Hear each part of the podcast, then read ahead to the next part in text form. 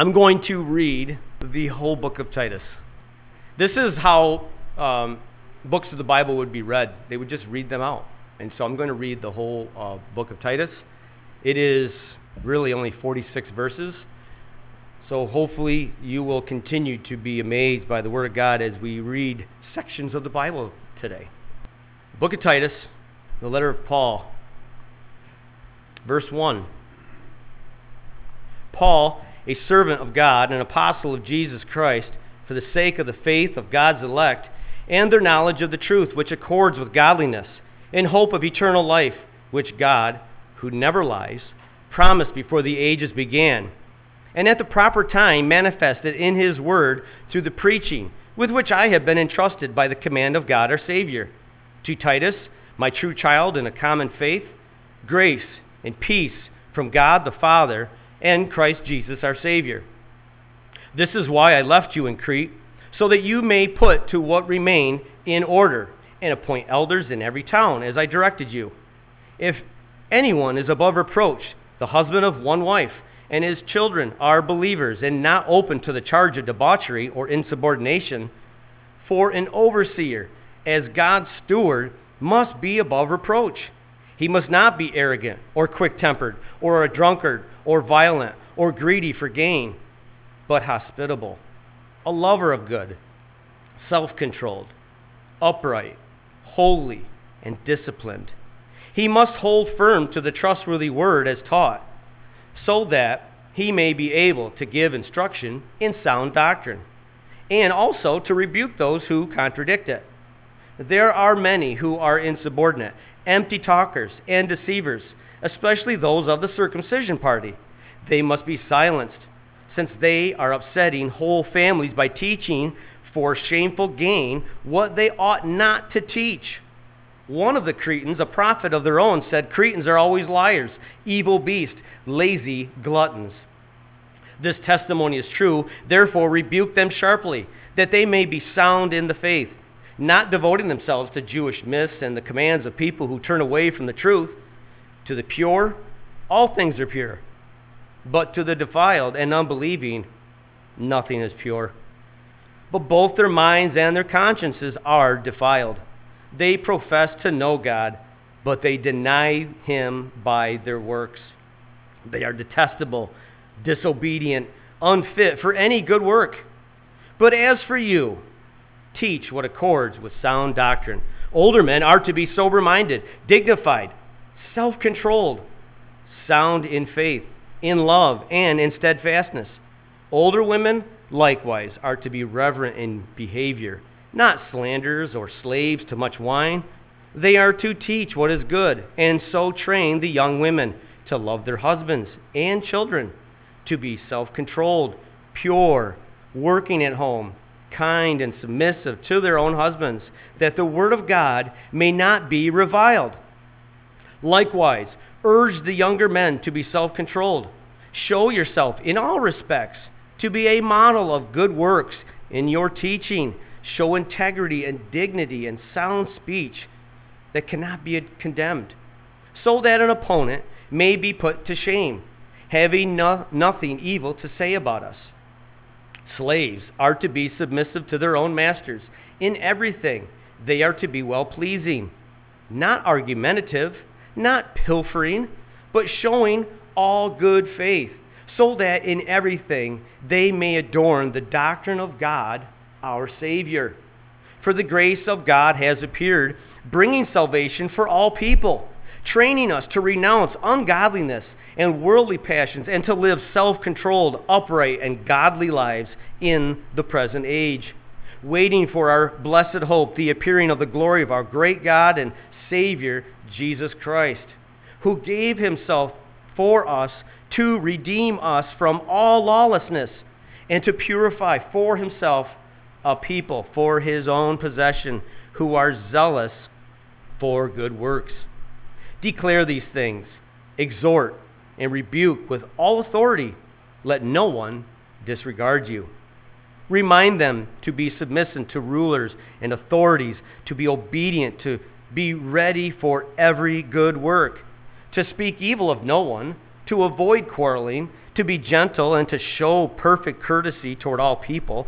For we ourselves were once foolish, disobedient, led astray, slaves to various passions and pleasures, passing our days in malice and envy, hated by others and hating one another. But when the goodness and loving kindness of God our Savior appeared, He saved us. Not because of works done in us in righteousness, but according to His own mercy, by the washing of regeneration and renewal of the Holy Spirit, whom He poured out on us richly through Jesus Christ our Savior, so that, being justified by His grace, we might become heirs according to the hope of eternal life. The saying is trustworthy, and I want you to insist on these things, so that those who have believed in God may be careful to devote themselves to good works. These things are excellent and profitable for people. But avoid foolish controversies, genealogies, dissensions, and quarrels about the law, for they are unprofitable and worthless. As for a person who stirs up division, after warning him once, then twice, have nothing more to do with him, knowing that such a person is warped and sinful. He is self condemned. When I send Artemas or Tychicus to you, do your best to come to me at Nicopolis, for I have decided to spend the winter there. Do your, your best to send Zenas the lawyer and Apollos on their way. See that they lack nothing and let our people learn to devote themselves to good works so as to help cases of urgent need and not be unfruitful. All who are with me send greetings to you. Greet those who love us in the faith. Grace be to you all. This is the word of the Lord. You have an outline on your bulletin. There's a couple of missing blanks. All right? I'm really going to focus on the first one from Paul. But basically, you know, this is a letter from Paul to Titus and a trustworthy saying, is what I want to get to. The three C's, according to Crete, right? Um, the three C's are Paul's credentials, that's your first blank, Paul's cause, and Paul's conviction. I'm going to leave the other blanks just to frustrate you, so you have to pay attention. All right? Um, so let me get to a little bit of background on this, on this, uh, on this book, so that it bring us to understanding of all the sermons we're going to hear today or this year. First one is, it's from Paul. It's the first word, it's first verse. How am I doing so far? That's the author. The author is Paul. But it's to Titus a true son in common faith. And the, and the thing is, is, is we don't know much about this Titus. Is he from Hornell? I don't know, maybe. Well, not this Titus. This Titus, you'd figure his name would be dropped in the book of Acts with all the people and action going on. But it, it isn't so. We don't even hear about him in, in uh, Titus, maybe a little bit in Timothy. But however, we can learn much from him uh, from the epistles or from the letters of Paul. Um, he was accompanied Paul with the controversies and uh, with uh, Corinthians, uh, circumcision controversy in Jerusalem, and he became kind of like a sort of uh, test case for Paul.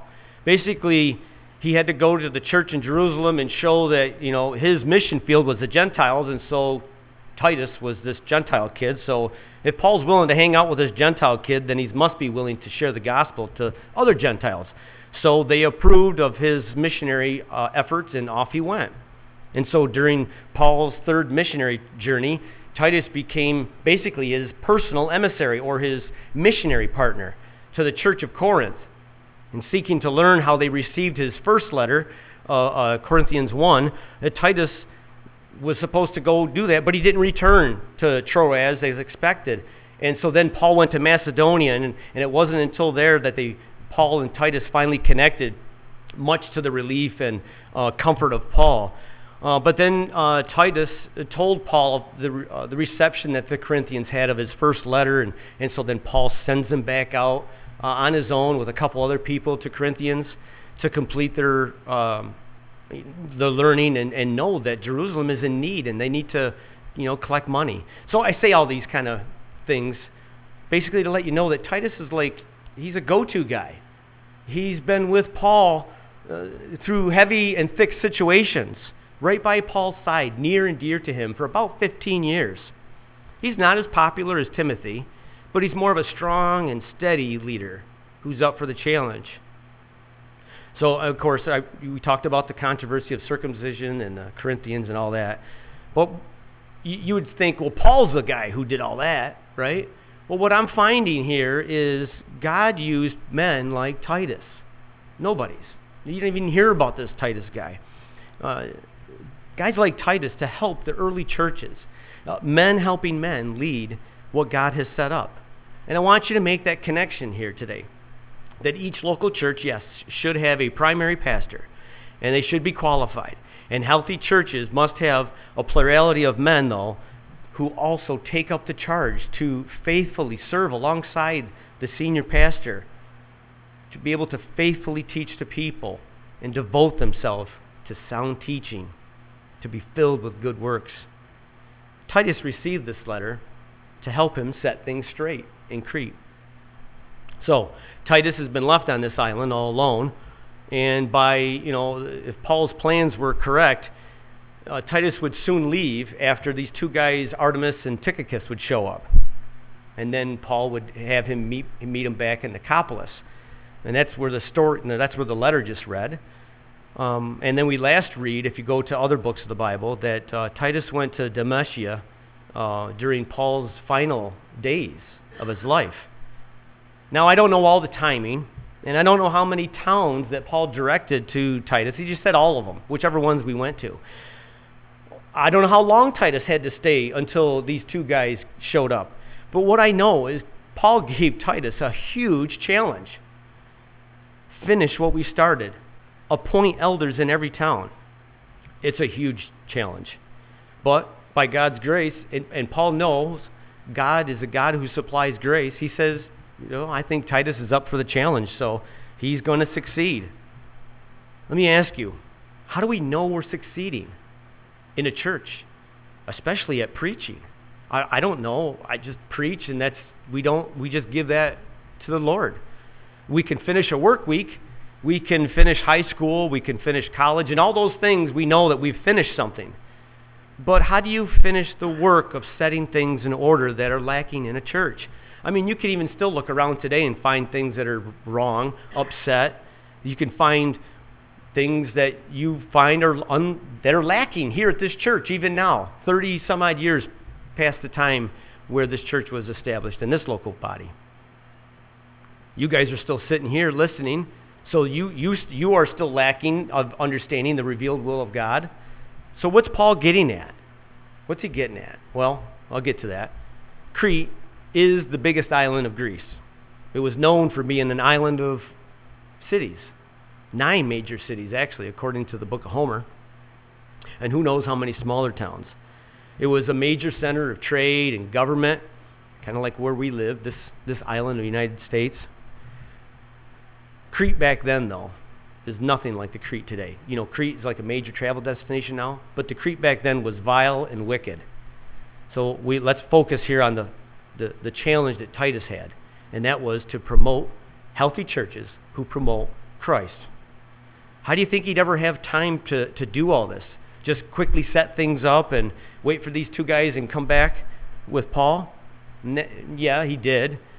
But after Paul was beheaded as a martyr, I heard I, I found out that Titus actually went back to Crete, continued to set things up, to appoint elders in every town and even to neighboring islands. He basic, uh, Titus actually spent the rest of his life in Crete, and he was a young guy, and he lived to about 94. So much was hap- much happened for the cause of Christ uh, through Titus. The purpose again is, well, to to tell Timothy, he's a young guy.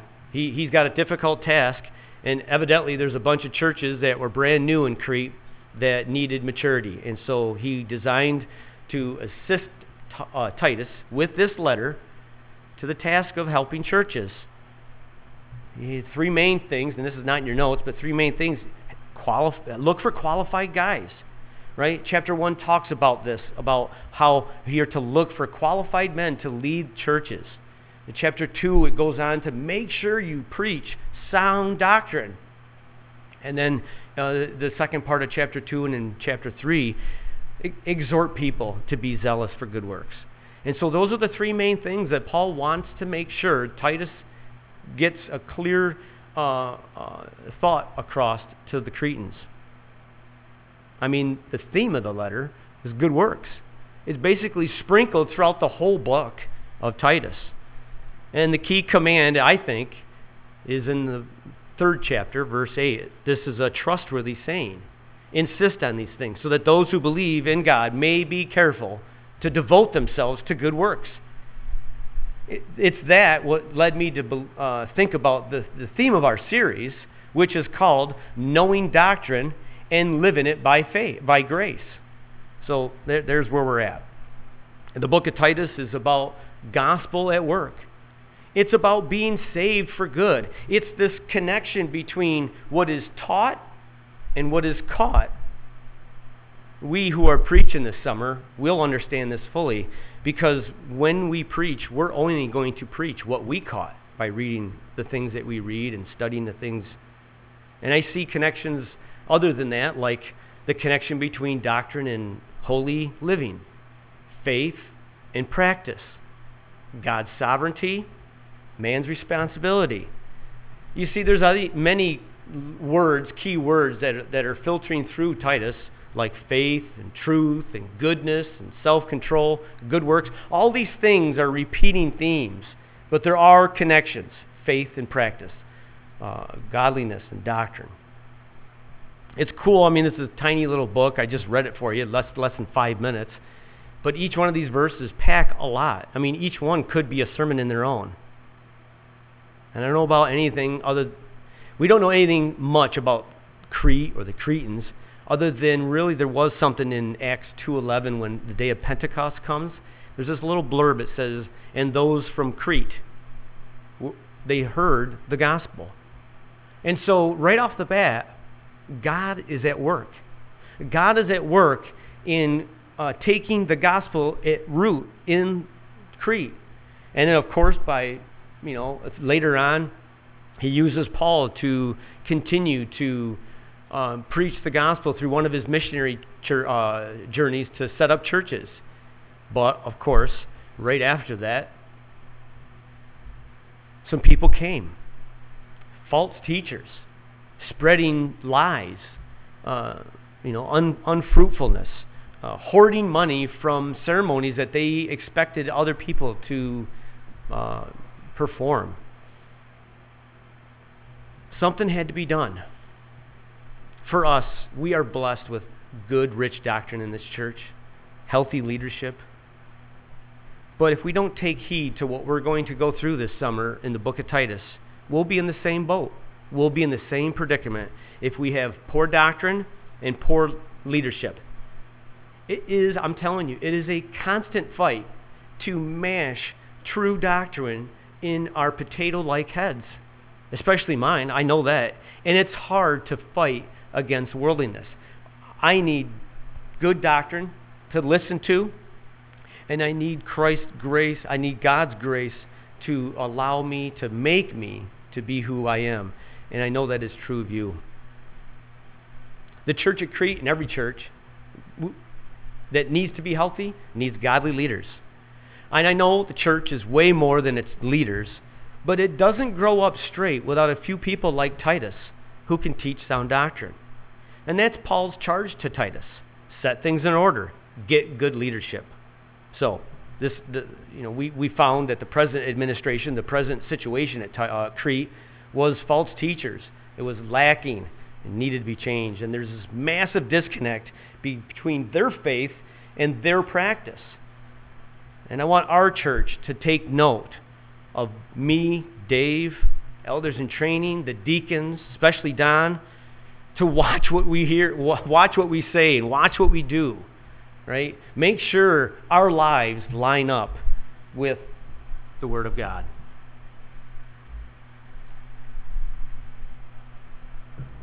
It is essential to know the connection between your profession of faith and your expression of faith. Paul's going to say that it is true of all Christians, but especially true of the leadership of any local church. Paul knows Titus, and he knows this sober task that he give him. It's time to take the gloves off, Titus. It's time not to mess around because people are being harmed. They are upsetting people's faith. They are deceiving people, and people's lives are at stake when there is poor leadership, when, there, when there's te- people teaching false doctrine and no one to intervene. That's why I think it's great that we here at this church, we're associated with the Southern Baptist Church, and we're highlighting through summer Sunday school of our local sister churches. So that if I get out of line, if Dave gets out of line, especially if Don gets out of line, we have someone to help us, other churches to help us, so that we can um, uh, have someone to go to to make sure uh, our leadership is good. And Paul is telling Titus, signaling to us as well that uh, false teaching is serious and how you live is serious.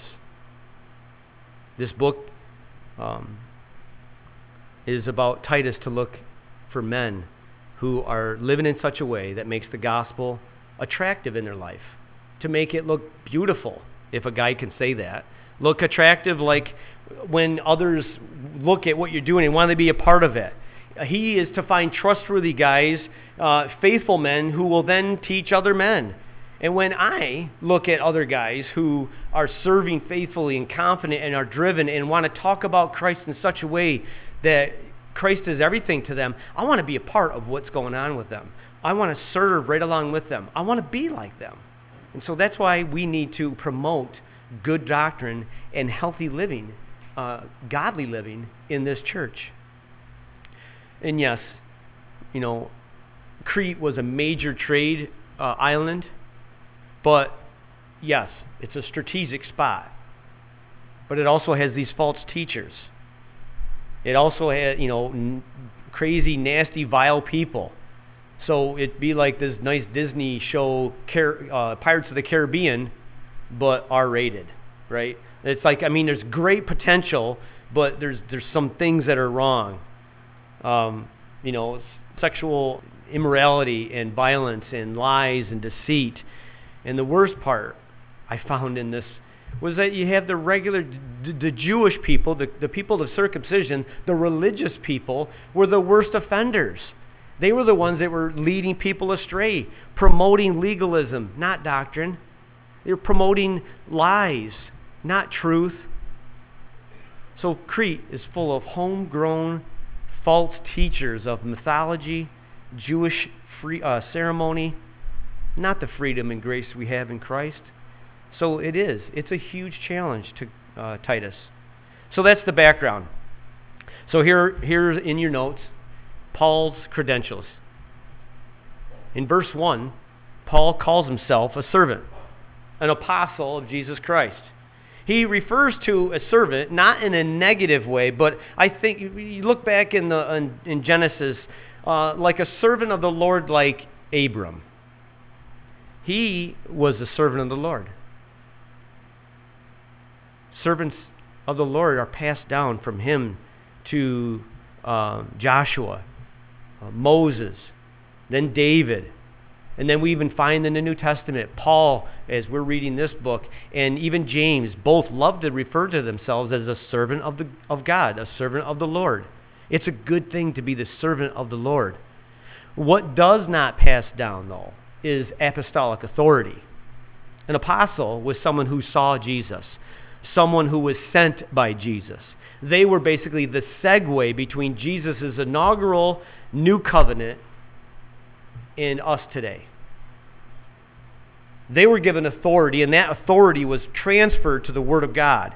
Uh, we get our knowledge of the truth of Jesus by way of apostolic authority that was recorded in the truth that we read, the truth of the Scriptures. Now, the apostles are gone now. Capital A apostles are gone. But we have the Bible. God has spoken to us in times past through the prophets, but now he speaks to us through Jesus. And this Jesus he sent people like Paul to record his ministry, his words for us today. Thanks be to God we have the scriptures. Thanks be to God we have the Bible. And God has sent Paul to be an apostle, a servant of his. So he's a humble servant and he's one sent by Jesus. So that those are his credentials, right? A little bit different than the resumes that you and I would put on for getting a job, wouldn't it be? Second thing, Paul's cause. For the sake of the faith in God's elect. I'm still in verse 1.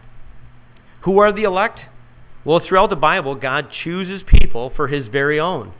And if you've been here any length of time, you will know in Genesis, the book of Genesis, or if you want to read Genesis 11 and 12, you can see that God called or chose Abram to make a, him a father of many nations.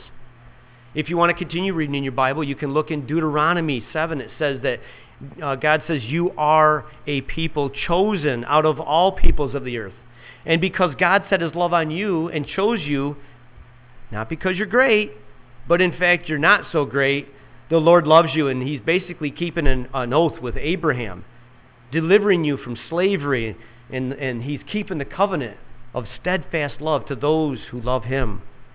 The New Testament says the same thing in 1 Peter.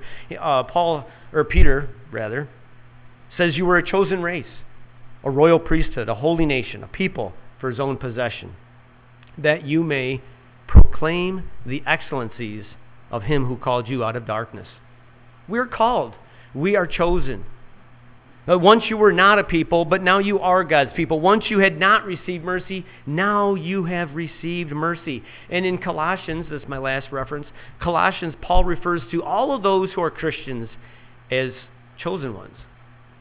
So the elect in every age are those who have been redeemed on the basis of the work of Jesus Christ on the cross.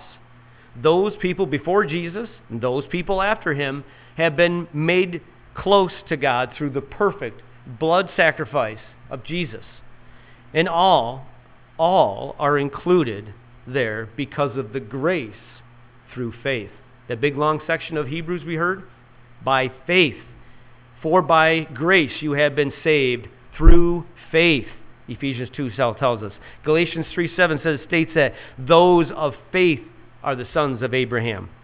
That's why God says in, in the book, or Moses recorded this, that many nations would be blessed by Abraham.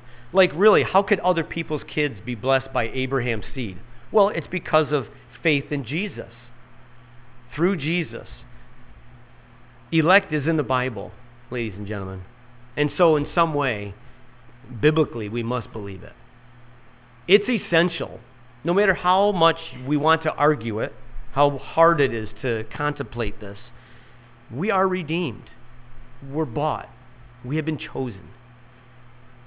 Amazon chooses to redeem your damaged boxes based on the fact that you'll buy more junk from them. Jesus or um, God, the Father, chooses to redeem us based on his good pleasure. One's picked, one's bought. Basically, we're, we're brought into the household of God. Practically speaking, one is able to rest. I'm able to rest in God's unfailing love because of election, because if God is for us, who can be against us? Who can bring a, God, a charge against God's elect? You and I are not the justifier. God alone is the justifier. It, was Jesus who died.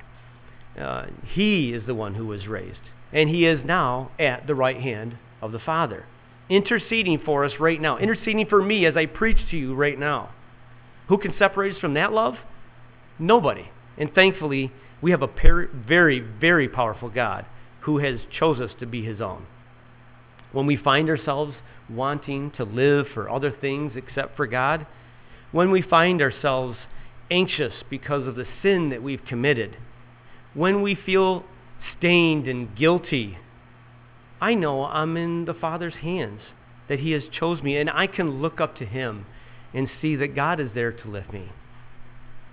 He, has, he is there to heal me. He's there to forgive me. Why? Because I've been chosen by my Maker. I am His, and He is mine. I'm hidden in my Savior. Why? Because I'm cherished for eternity.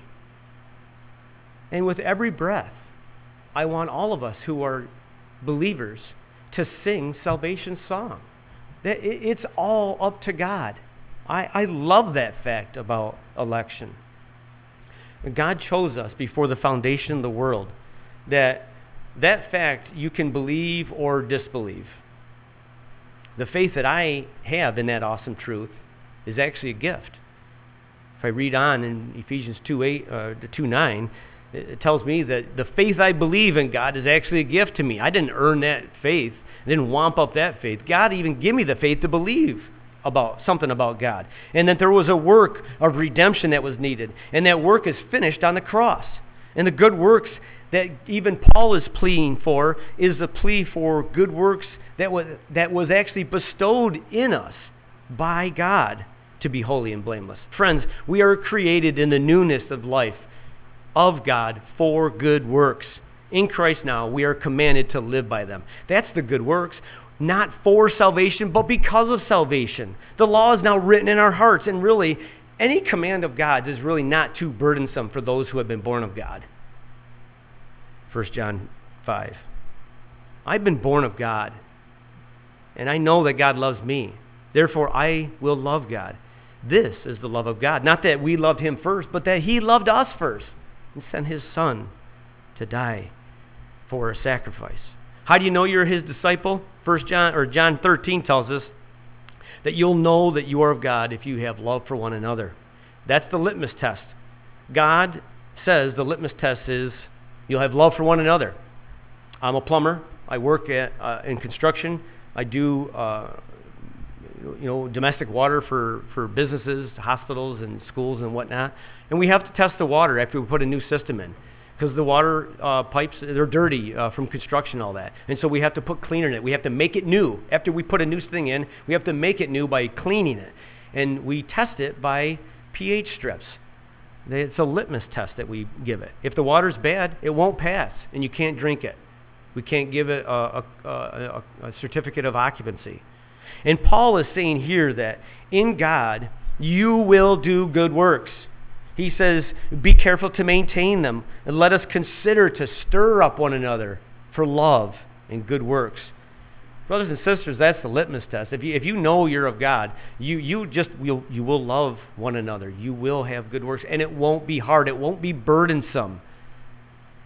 Please don't think you can earn your salvation by wamping up good works. So, how are we doing with this command? Love one another? Good works? Well, that's exactly why Paul is commanding Titus to teach us today in the book of Titus. Set things in order. No one can know about God. And, and you know, most of this country knows about God, but not many really know Him in a way that they will lay down their life for Him. Little children, let us not love in word or talk, but in deed and in truth, right? Deed and truth, doctrine, practical, practical good works, right? So what do we so what about this non-elect? What about those that can't come? Why do we even spread the gospel for those people that may not be chosen? Wait right there. We all know and heard of Matthew 11 that says, Come all to me, all who labor and are heavy laden, and I will give you rest. Jesus died to save sinners. Jesus offers the call to all. We ought to as well. Whoever comes to Jesus, he will in no wise turn away. For God so loved the world that he gave his only begotten Son, so that no one may perish, but have eternal life. He didn't bring Jesus into this world to condemn us, but so that we might be saved through him. That's the open call. It's a call to all. Friends, God doesn't offer a call of salvation to the elect or the non elect, He offers a call to sinners, to you, all of you, to me.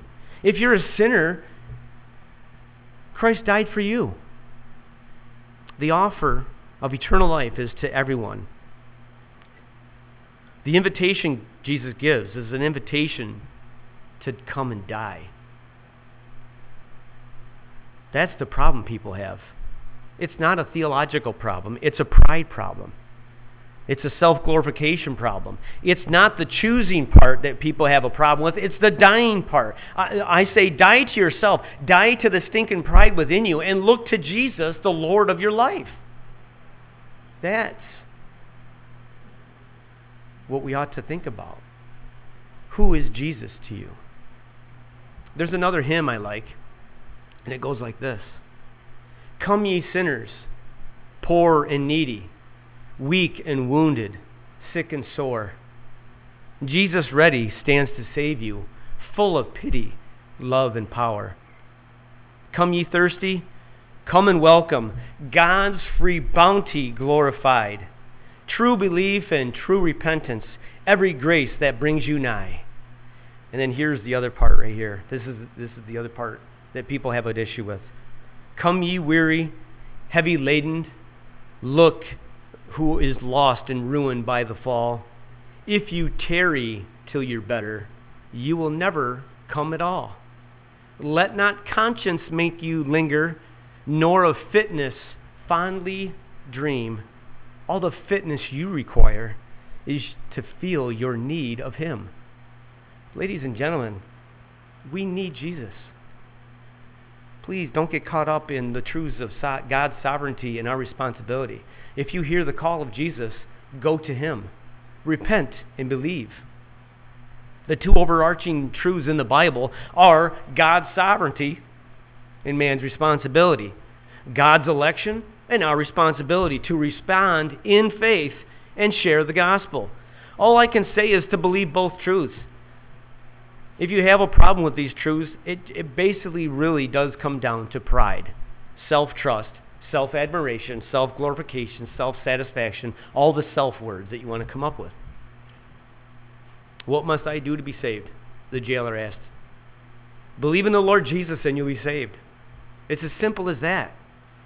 Believe in the Lord. Don't believe in you. Believe in the Lord and you will be saved. Don't wait to be elect or respond to the call in, in a proper way. Respond to the call. That's all I'm asking you. Respond to the call. Repent and believe. And if you believe, then you're elect. That's it. That's all I can say. If you believe in Jesus right now, you're one of the elect. There's, no big E on your shirt. I don't know how to figure that out. Just believe in Jesus. God wants people for his very own. He ordains them to salvation, and He also ordains the means by which they are to be saved. The Father draws us to the Son, and we respond. Then, then uh, I am to say or proclaim the gospel. Uh, I don't call myself into bo- being born as a child, and I don't call myself to being born again. And that's the way it is. And that's exactly why Jesus used that imagery with Nicodemus. So, how is faith tied in? How do I respond? Romans 10 tells us, How will they call on him who they have not believed? And how are they to believe in him who have never heard? How are they to hear without someone preaching? How are you going to preach unless you're sent? Basically, faith comes by hearing, and hearing the word of Christ. Let me say it one more time. Faith comes by hearing, and hearing the word of Christ. God ordains us to receive faith by hearing the word of Christ. Paul was redeemed. He was set apart by God. He was sent to preach the gospel to others, like Titus, like everyone who was a Gentile. Uh, he preached the word of truth, the gospel of our salvation believe in Jesus. And others believed, and it, the, the faith of Jesus spread. It's all to the praise of his glory. I hope you may be getting it now. I hope so, and I'm sure you may have many questions about some of these some of this doctrine that I'm talking about. But I'll go on from here. Because Paul has another cause, and that is knowledge or of the truth that accords itself with godliness. I'm still in verse 1. Yes, Paul says good works over and over throughout this book. We heard that. But it's much more than just good works, much more than uh, with this word godliness. Godliness is true Christian living, it's a way of life that is pleasing to God. what he's not talking about is just changing your behavior, right? It's not behavior modification just to make things go well in your life. Paul is talking about real faith, real truth, real hope. It's just basically true spirituality, true Christian living. That's what pleases God. And that's what he's getting at with this word godliness just true Christian living. Think of it as a life that pleases God is being the general rule, and Christian living is a, a life uh, uh, that pleases God that includes good works. All right? So I, I think I've covered godliness a little bit, but I want to make the point that the knowledge of truth that accords to godliness is not just head knowledge. Um, it is a committed relationship with God. Right? Think of some of the words God foreknew you. Adam knew his wife, a, a, an intimate relationship. Right? Um, yes, a big bucket of big words might sound impressive if they're Christian words, uh, but it may not be much to help someone for the cause of Christ. Actually, it might do the opposite. It might turn people away. Think of it more of as uh, acknowledgement of truth. So most of you have a phone, and the phone I have, I know it's got may, many capabilities. Uh, one of which is uh, this speak to text. And I'm telling you, it was like an aha moment when I realized this. I can actually speak to it, and it would type words for me. Uh, and it was like all happening automatically, and I loved it. I, I, was cool. It was a start of a new relationship with me and Siri. Um, and it, it culminated in me having a new language called speak text, I call it. I would spell out my abbreviations. I spell out punctuation, right? Period, comma. Uh, I would spell words that I knew were hard to type for the for Mrs. Siri there or Mr. Siri. But it culminated in a new language for me, new different works, different things, because I understood there's something new. If you're saved, enough of that analogy. If you're saved, you're going to live with that that knowledge right now, right? You know Jesus died for you on the cross and it was promised to you before the ages began. And that truth culminated in the basis of God's word and the good work of Him keeping that promise through Jesus. For us, that acknowledgement or that realization of the relationship that God granted us culminates in good works. It culminates in godliness. Through faith, we understand that God placed His love on us, in us rather, so that we love Him and do things to please Him. He doesn't wait for us to straighten our lives out, He does that for us. Godliness does not establish the relationship, godliness is the result of the relationship. True faith stimulates the desire for godliness. Believer, good works is for, uh, uh, God works for us for good works, not by us. Our lives, uh, if they do not look any different than when we first believed, we're in trouble. I'm telling you right now, if your life does not look any different than when you first believed, I think you might be in trouble. Cretan false teachers did not look any different than the wicked people who were in Crete. Something was radically wrong. And if anyone in this church has a life that does not look any different than the world, especially leadership in this church, then something is radically wrong. Something must be done. We need to intervene. Because how are we going to reach the, the lost if we don't even reflect the gospel? It is evident who are the children of God those who love God or those who don't, those who practice righteousness or those who are of the devil who practice wickedness. That's the truth that accords with godliness. If your life lines up, then you are of Christ. But it's not that because we fail so much, don't we? Let's go to that. We must remember our lives are an influence to the others in the church. We cannot view ourselves as living autonomously, uh, thinking if our own lives are right or wrong. We must examine our lives according to others around us how we treat them according to their weaknesses, their strengths.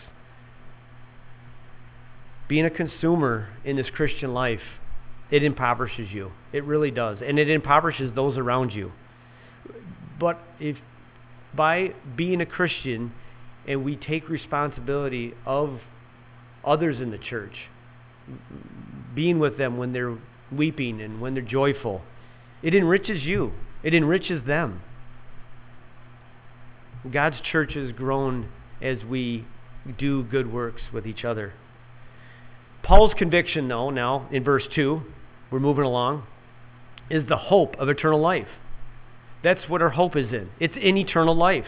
Let's face it, if there's nothing else but this life, we're to be most pitied, aren't we? The hope we have is eternal life, that we will live again after we die. We believe in the resurrection. We believe Jesus was raised from the grave, and that we preach is the resurrection. God raised Jesus from the dead. Otherwise, our faith is futile. Everybody before Christ, everybody after Christ will perish. And yes, you and I will perish if the resurrection doesn't believe, if there is no eternal life. So that's important. It is by, our hope is by eternal life.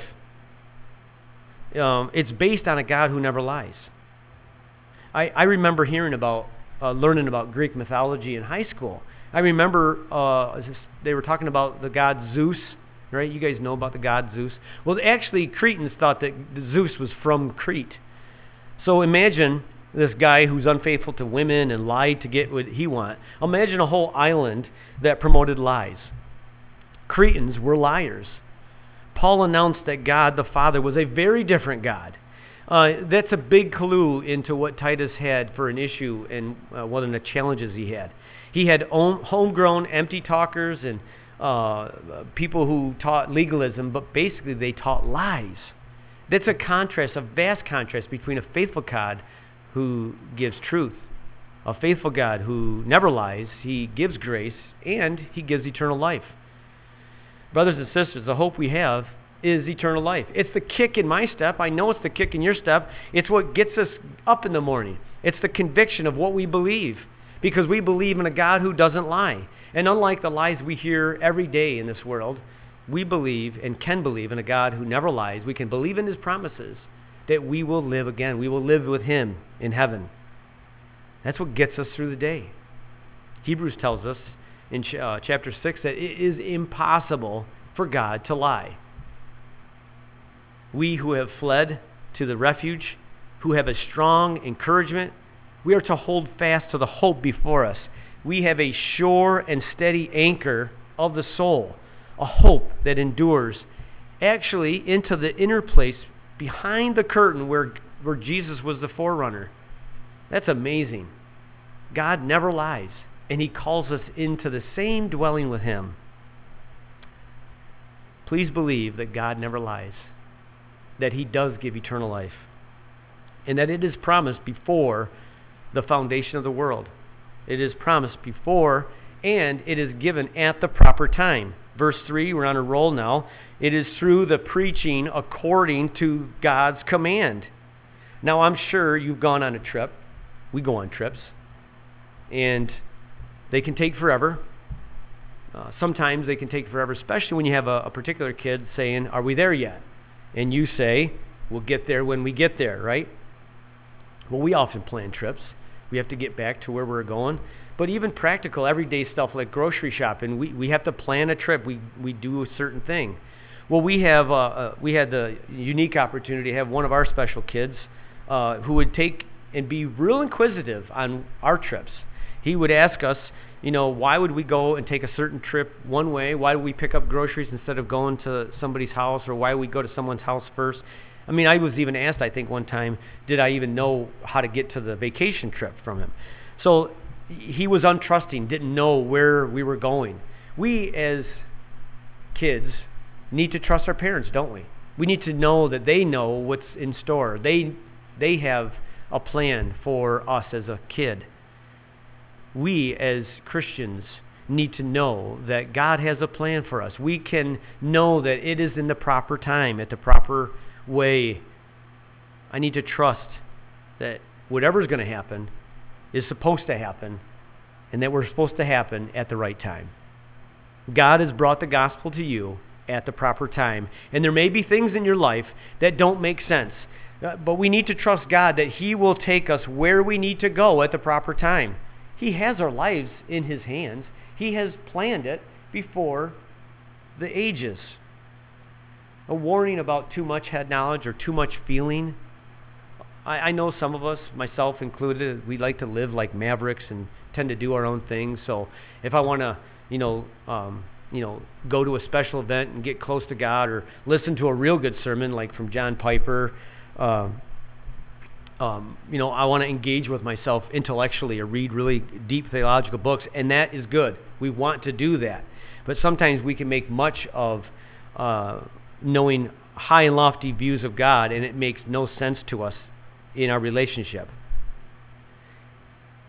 Maybe if I know more about the situation, God will bless me and, and I'll be okay with the situation. Don't be those who are always learning and never coming to a knowledge of Christ, a knowledge of God. Friends, I, the, the hope of eternal life is what drives us, it helps us through tough times. It's not found in feeling good about a situation or practical worldliness. It's found, rather, it's manifested in the Word of God manifested in the, the preaching that you're actually hearing right now. As boring as it may be, I, I don't know how it works, but Christianity is heart and mind, and doctrine fuels gospel, and it's happening as I actually preach to you, as you listen to the gospel being preached. So I, I pray that you submit yourself to the preaching of God's word in a local church. The men you're going to hear throughout the summer, they are a blessing to us. They will be used by God. They and what I do and what Pastor Dave does, it's not worldly wisdom. God is actually pleased through the folly of what we preach to save those of you who already believe. You can count on it. It's not like spurts and bursts of Christianity. No, it's the knowledge of the gospel, abiding in Christ. We might feel a lot better if we listen to a good sermon from Piper or MacArthur or go around and hang out with awesome people like Ed Moore or even hang out with a CC group. You might feel ener- uh, energetic. But the fact is, we may not know where we stand with God unless we are growing in faith and likeness and abiding in the Word of God, our own self, reading about who He is, reading how God has revealed Himself as a loving God, of one who has saved us from ourself, knowing that I'm a great sinner and He's a great Savior. Christianity is both heart and mind, truth that accords with godliness. It's through preaching. And there is power in preaching the gospel. Paul actually did make an impact on the world. He actually turned the world upside down, people say. This sermon, for what it's worth, will have an impact on someone. Folks, I've invited you to be involved in church ministries earlier. And that's a good thing. We do need to be involved in a, in a local church that we're committed to. But the best thing for you, I invite you to know the gospel. I invite you to be committed to the gospel, to know Jesus as your Savior. The righteous shall live by faith. I am not ashamed, for the power of salvation is in the gospel to those who believe. And I'm, I'm wrapping it up now, but this is this letter is to Titus. He's a true son. Basically, think of common faith like a good old song we all know Blessed be the tie that binds our hearts in Christian love. The fellowship of kindred minds is like to that above. That's what a common faith is like. Common faith that unites us as one. And I love you, guys. you know, I love you guys, and I know you guys love me. That, and, and we know that we're loved by Christ. We would have never known each other unless it was for, uh, unless, uh, by Christ that had brought us together in this church. Unless God brings us together through all churches. We can go to all of those who love God and know God and are united with Him because of Christ. This letter is to be read in public. The last verse in Titus 3 says, To us all. Think of like uh, the CDC notices that we used to get throughout last year even I got some from the deacons. It was to me, or the government t- gives them to business owners. And we all know they're actually for us. It's the protocol we need to know. So think of this letter. It was to be read in public, just like I did at the beginning. I read the whole book. Uh, hopefully, throughout the year, maybe we might have some other guys read the whole book again um, for us to know it. Finally, the book is to be read by us today.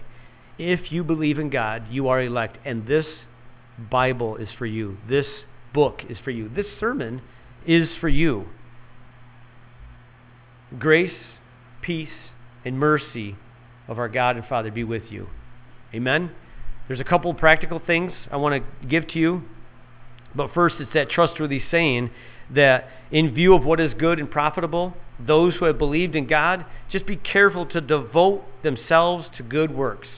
That was one of the blinks and the last blink you have. Devote themselves to good works. It is a faithful saying.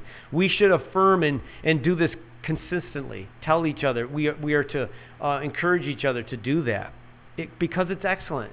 And it, it profits people, it profits you, and it profits others. A couple of things to take away. Before we're equipped as leaders, those of us ought to have a sense of responsibility for the flock. It doesn't just pop out of thin air when you complete leadership training or seminary or elder in training. No. The training ground is the community of believers right here in this church. Right now, are you developing a concern for others? Do you know who God is? Do you believe in Him? Limited personal preferences for the sake of credibility of the gospel is not a popular message. I get it. We are a generation that, even preparing for ministry, people can be fixated on their own personal career. I understand that. But do we consider ministry as a service to others or where our own needs are met? Where we may not get a meal out there on a Wednesday night and I'm hungry, so I guess I can't serve, right? Whatever. I don't know. I'm just picking things. We I have excuses like that. Like I want to be fed too. I want to, you know. But do is our ministry where we serve others rather than looking out for our own? The gospel is for those in danger of hell. And it's also for those of us who are a witness so that the gospel reflects our lives. But we have that responsibility of sharing the message of God's grace. For those of us in the community, by the love and the godliness of community, it evidences in our lives whether we know what we're saying. What, does what we say come out in how we live? Let's look to the challenge of Titus. Know that it's not just about our own personal growth, it's about the growth of this whole church, the growth of this community, the growth of the whole world. And let's praise God for the grace that we've been given, the doctrine, the heavy truths of who God is and how He has chose us before the foundation of the earth to be His. Amen? Amen. Thank you very much.